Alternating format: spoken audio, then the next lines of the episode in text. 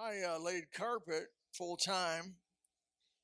Laid carpet, tile, vinyl, uh, ceramic, different stuff, whatever I could, whatever went on the floor, for about 17 years.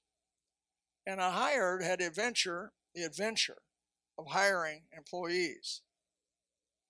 And uh, in my hiring of employees, I found a wide variety of employees.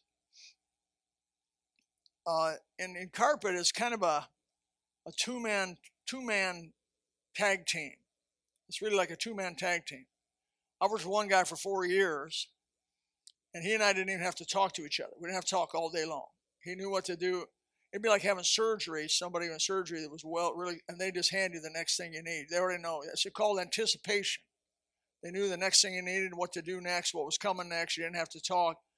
And I'd have uh, some guys work for me, and the first day I'd say, uh, uh, I'd say, I, am gonna, would, get, would you get the tools out of the truck or do this or do that? And, they, and I had a guy come to me one time and says, I don't like the way you say that. He says, I want you to say please. I said, okay, I'll do it. I'm going to say please at the beginning of the day, and that's going to cover the whole day. I said, please, uh, when I ask you to go get something, get it. I mean nothing by it, but I'm in a hurry. I got a lot of responsibility. We're trying to get the job done. Not only quality, but you got to have quantity. You got to get it done. And so it'd be about halfway through the day, and say, I don't like the way you're saying that. And I'd say, Well, get it. He said, well, Why you want that? And they started asking me why. Remember three year old, you know, three year old child? It's raining outside. Why? Well, because we need water. Why? And so what I realized is I couldn't work with a guy like that because he had to understand everything I was doing to help me to do what I asked him to do. And I've tried to tell him, you don't have to understand why I'm asking you to do it, just do it. Trust me enough to do it, and at the end of the day, you'll see why. And this message tonight basically is around that same idea. God asks us to do a lot of things in life. A lot of things. There's 127, at least at least 127 commandments in the New Testament alone on how to live, act, function. And if you if you have to wait till God explains to you why He's asking you to do what you do, what He asks you to do, you're never going to do it. You got to be willing to trust God enough just to do what He says. If, if He says to do it, it must be right to do, and in the big picture, it must be the way to go. Okay, we can go home. Well, let me let me prove it to you. Let's go to 2 Kings chapter 13, verses 14 through 19.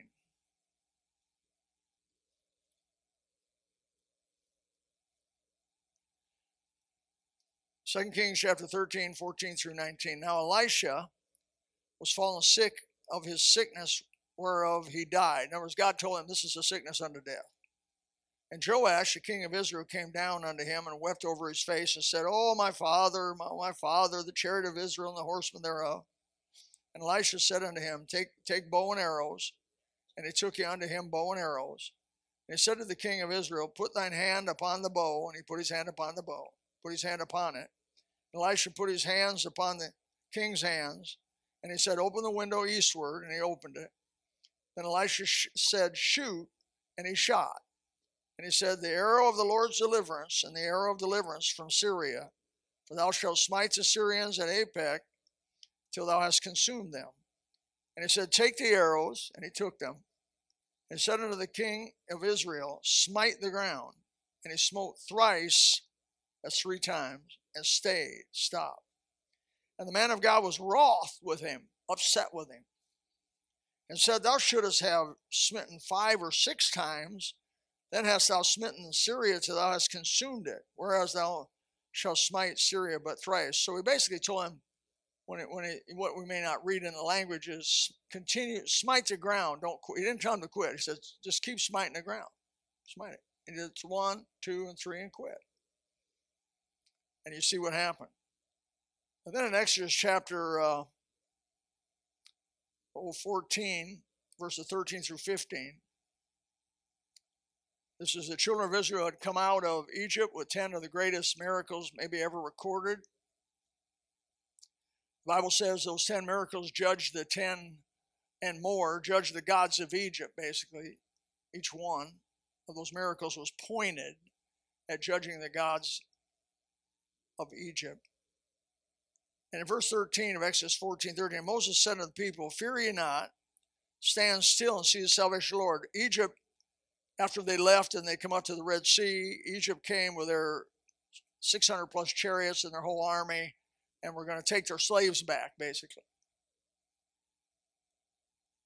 And so Moses says, Fear not, stand still, see the salvation of the Lord, which will which he will show to you today. For the Egyptians whom ye have seen the day, you shall see them again no more forever. And the Lord shall fight for you, and you shall hold your peace. The Lord said unto Moses, Why criest unto me? So so Moses begins to go to God and asks him to help. And God says, Why criest unto me? Speak to the children of Israel if they go forward. There's a time to pray and there's a time to do. There's a time to pray and there's a time just to do. Most people do not suffer from lack of information, they suffer from not doing on the information they have. You don't necessarily need to know the Bible more. You need to obey the part of the Bible you know. And then God may let you know more of the Bible.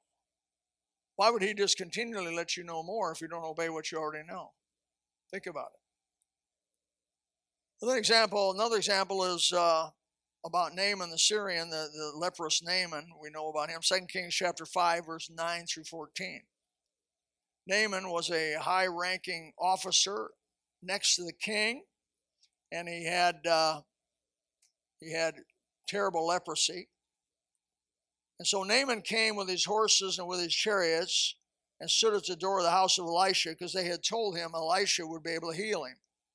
Elisha sent messenger on him saying, didn't even come out. Go and wash in Jordan seven times. Now, if you know anything about Jordan, it's the muddy Jordan. The Jordan's nasty muddy. The muddy Mississippi. It's muddy. The muddy Missouri. It's, it's, a, it's a muddy river. And he said, Go dip in Jordan seven times, and flesh shall come again to thee, and thou shalt be clean. But Naaman was wroth. He was angry again and went away and said, Behold, I thought he would surely come out to me and stand and call on the name of the Lord, his God. He had all kinds of expectations of God. That's a risky thing to do. And strike his hand over the place, that is the place of the leprosy, and recover the leper. Are not Abana and Pharpar, the rivers of Damascus, Syria, that is, be better than all the waters of Israel? Probably were.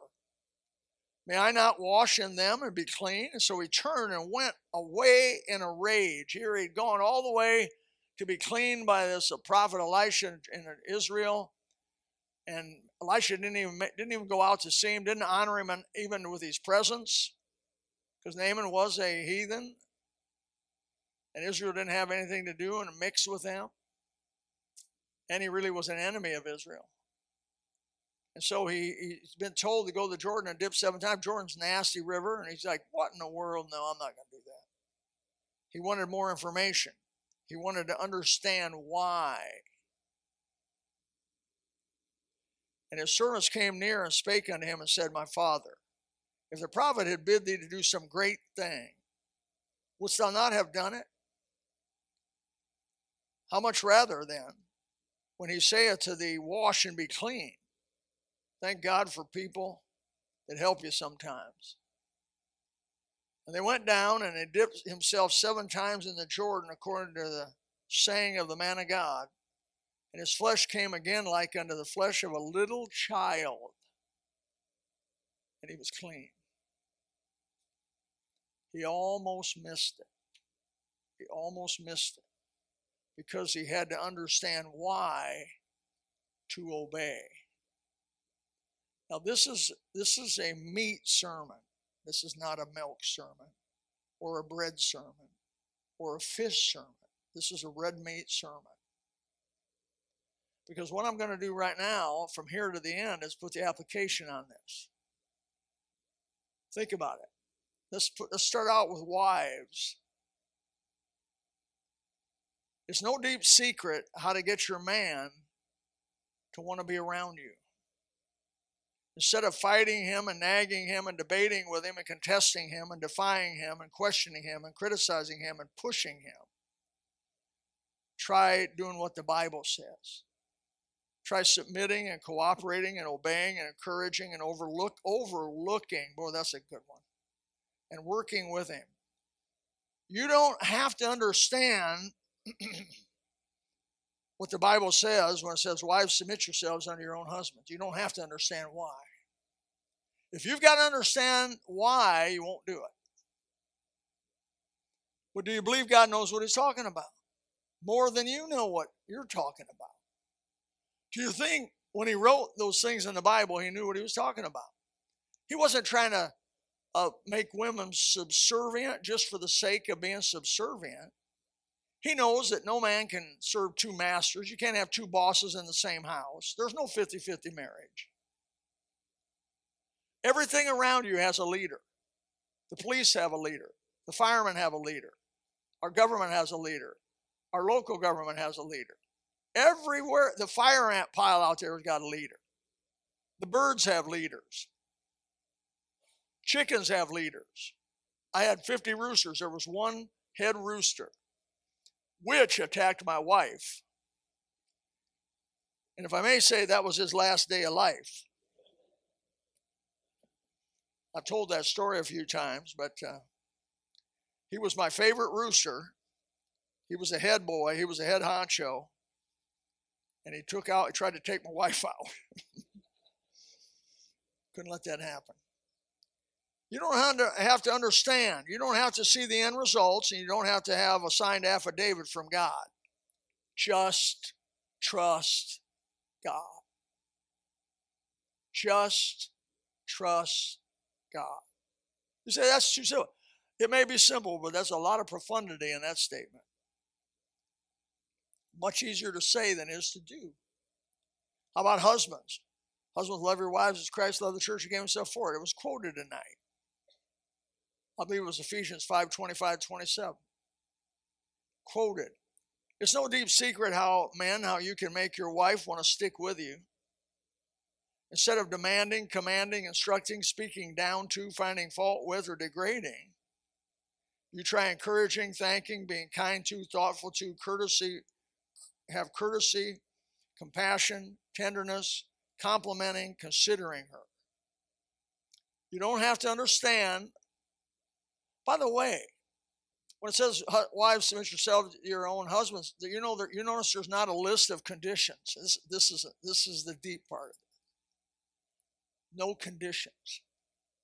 Oh, we as people say, if he does this right, I submit to him. If he does this, doesn't say that. Read it again. Go back to it. Husbands, love your wives as Christ loved the church. Notice there's no conditions. Well, my wife's a floozy. I'm a sinner, vile, wicked sinner that Jesus loved and was been so patient with. I am just amazed at the patience God has had with me. I don't know about you, but I am amazed with the patience God has had with me. And we're supposed to have that kind of consideration and patience for our women. You didn't clean the house. I worked all day. What you been doing? Of course, nobody in this room ever been guilty of that.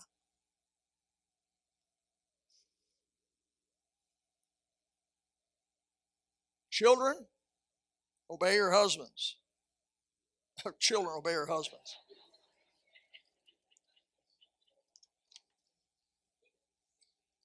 Where'd that come from?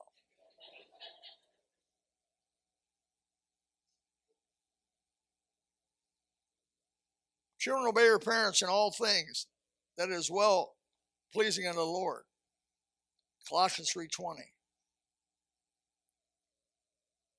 Children, you may not understand it, but it may save your life to obey your mom and dad. But my boyfriend, he's so nice, and I think he's the right one. Mom and dad look at you and say, Man, don't do it.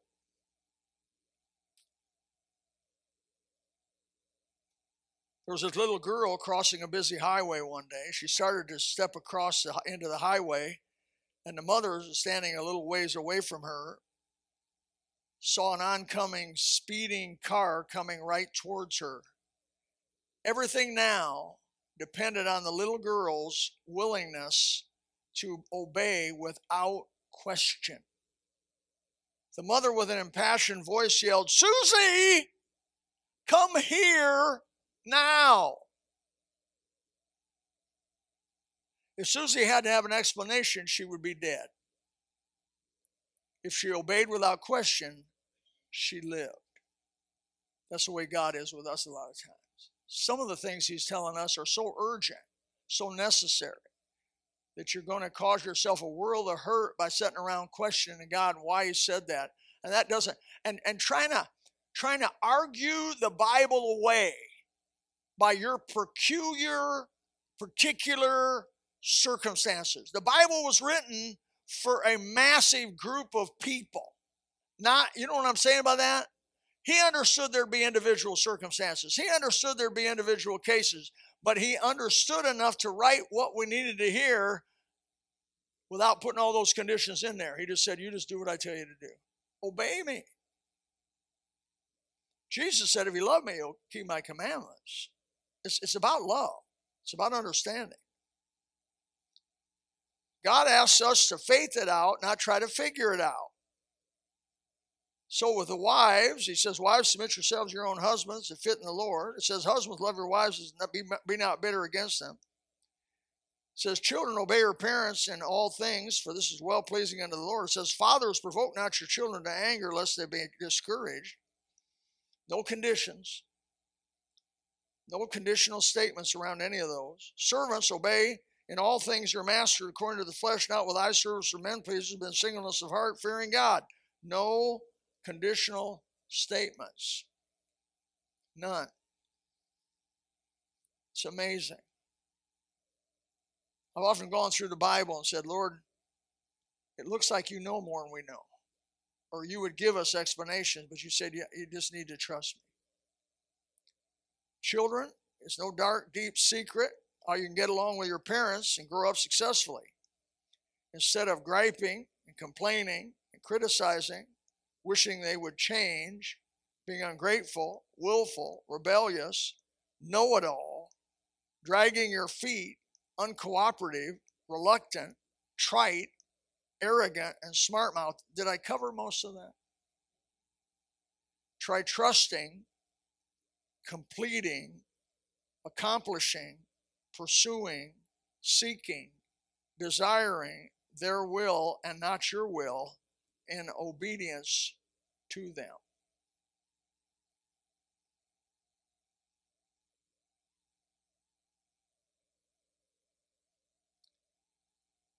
Not, I don't want to eat this food because I don't like it.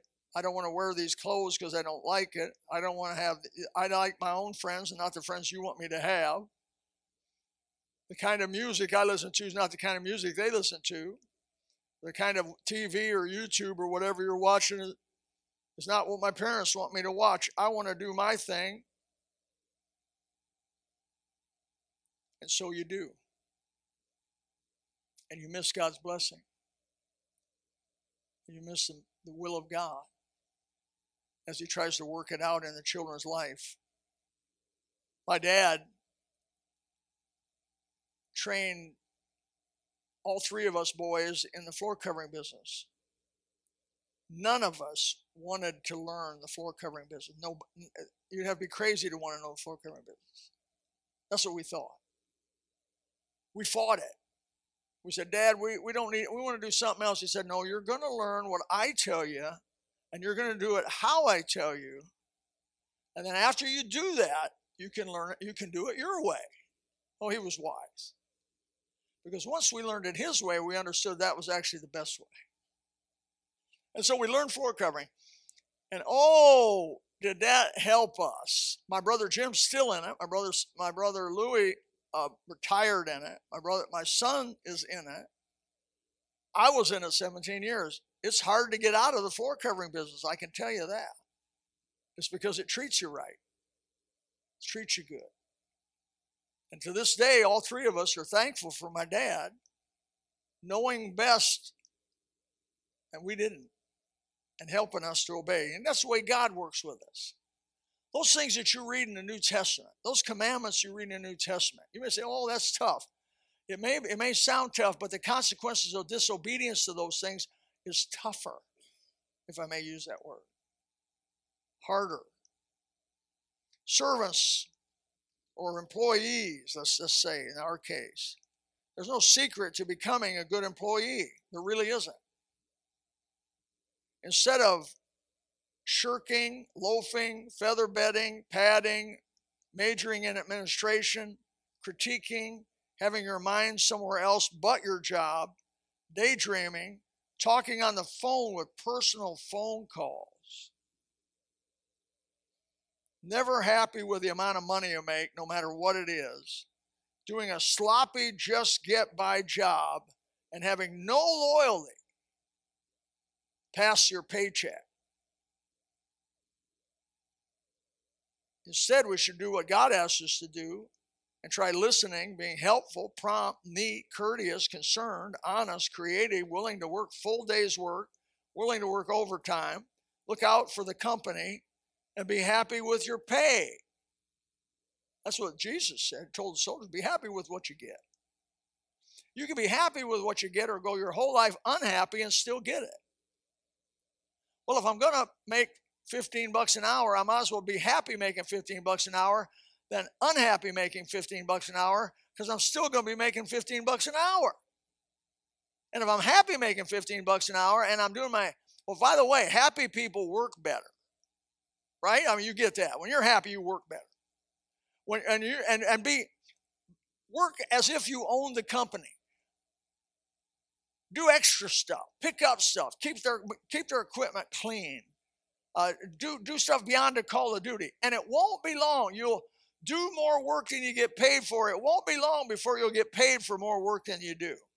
That's right with Zig Ziglar, by the way, one motivational speaker. That's one of his statements. He's right about that. Employers right now are looking for good employees, really looking for good employees. And if you're a good employee and a solid employee and a blessing to them and honest, you wouldn't steal a nail, you wouldn't take a dime, you wouldn't take anything from them, and you would just look out for them, you will be promoted. And eventually you will be blessed financially. And you will do so much better than those people who do not obey the Bible and do the things that I mentioned here. And it was just a short list. And one thing I want to say is about talking, taking personal phone call. I, I got to say this. Cell phones are a plague upon upon both our houses. That's a, that's a line from Shakespeare. May there be a plague on both your houses, the Capulets and the, whatever the other one, Montagues. How dare you take personal phone calls during your work time?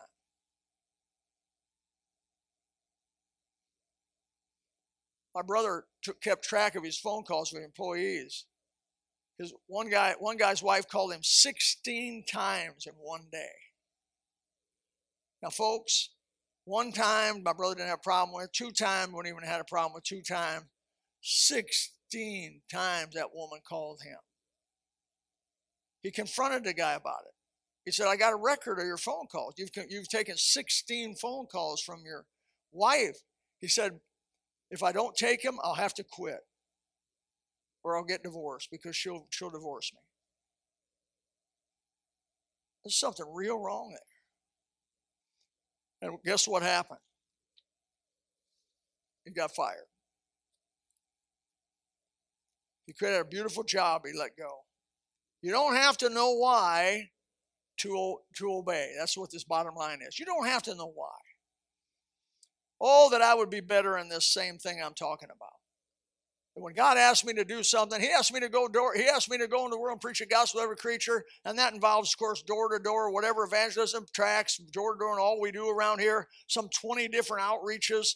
Uh, that's just the least we can do. when we've done everything we're supposed to do, Jesus said, Call yourself an unprofitable servant because you've done just what's your duty to do. You've read it. You know that's true, what I'm saying. Oh, I'm going to heaven. I'm going to get a big old compliment from God because I really obeyed Him. He said, When you've done everything you're supposed to do, you've just done what is expected of you as a redeemed child of God. Man, you've been your sins have been washed clean.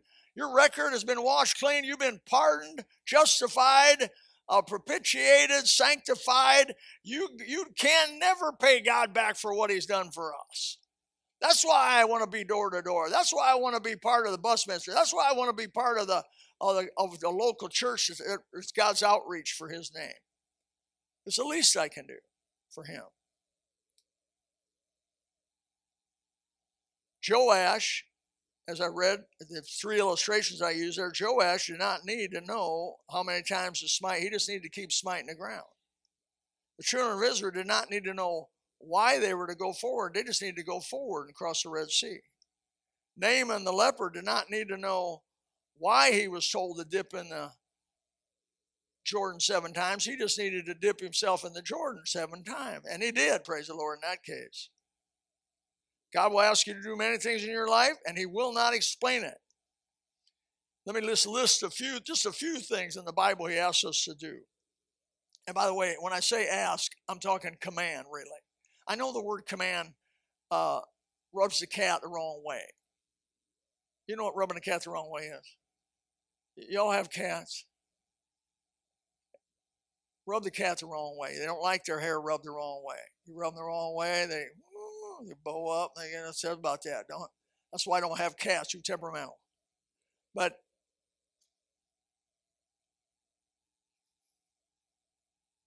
the only cat I got's a bobcat. The imperative in the Greek, which I find at least 127 times in the New Testament, is a command, and the command is a tough word.